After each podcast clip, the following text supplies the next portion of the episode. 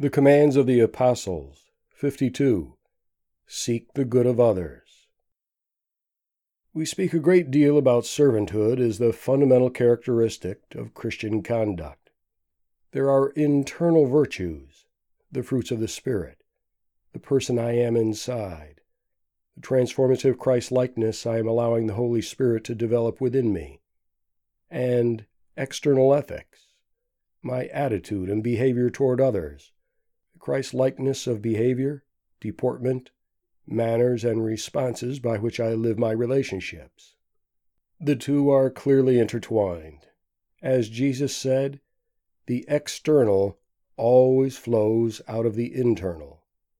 Ethics in behavior flow out of virtues that dwell in the heart. Servanthood brings both internal virtue and external ethic into the unity lived and exampled by Jesus. The greatest among you shall be your servant. If anyone would be first, let him be servant of all. Any idea of Christianity apart from obedience to the commands of Christ and servanthood toward others is dead religion, not the living faith that Jesus died to bring to the world. But servanthood is a double sided coin. Contrary as it seems, it has a potential dark side that can reveal itself in two ways. It can become an entry point for pride. Look at me. My willing service and everything I do for others makes me incredibly virtuous. It can also become a source of bitterness. I may be serving on the outside, but inside I am hating every minute of it Obviously, the servanthood Jesus spoke of is neither of these, neither prideful nor begrudging. Christ's servanthood marries the internal virtue, the fruits of the Spirit, service with a humble, joyful, thankful, gracious, kind, peaceful heart, with the external ethic of duty and faithful service that reflects the model of Jesus himself. Such a level of servanthood is more than passively acting as a domestic, cooking meals, washing dishes, sweeping floors, and cleaning toilets. Servanthood may take these and a thousand forms, but the servanthood of Christ likeness moves from the passive to the proactive. As I meet needs, I also find myself working toward the deeper good, the ultimate best, of all with whom I share life on any level. This takes service to a higher level. I am no longer a mere caregiver, housekeeper, maid, valet, or cook. My goal is to work toward the best of those both under my charge and those whom I serve.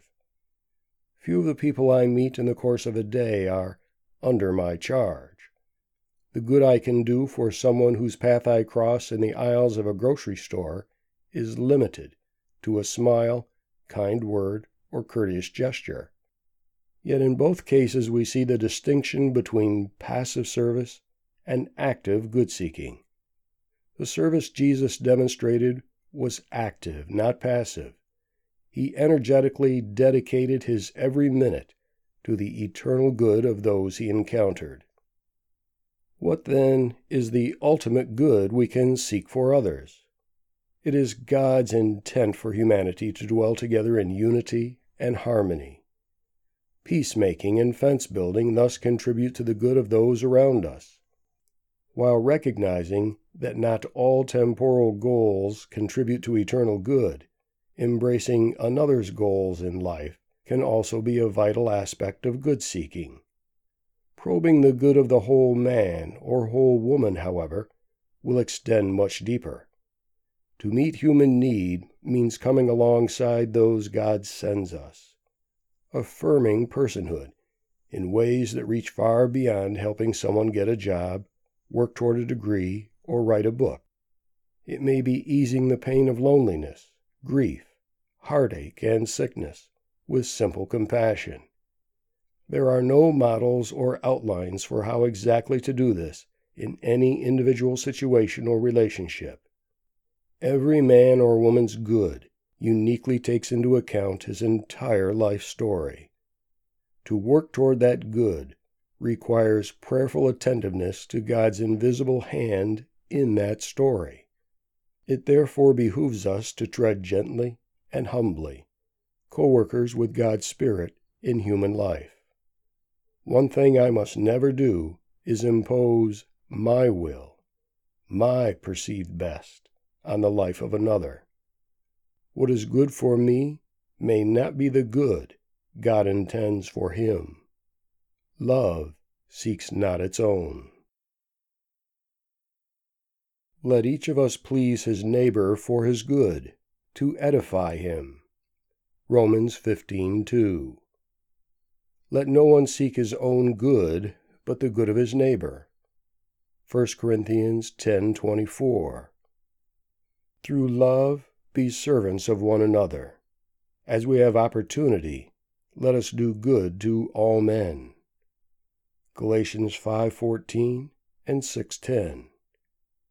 Always seek to do good to all.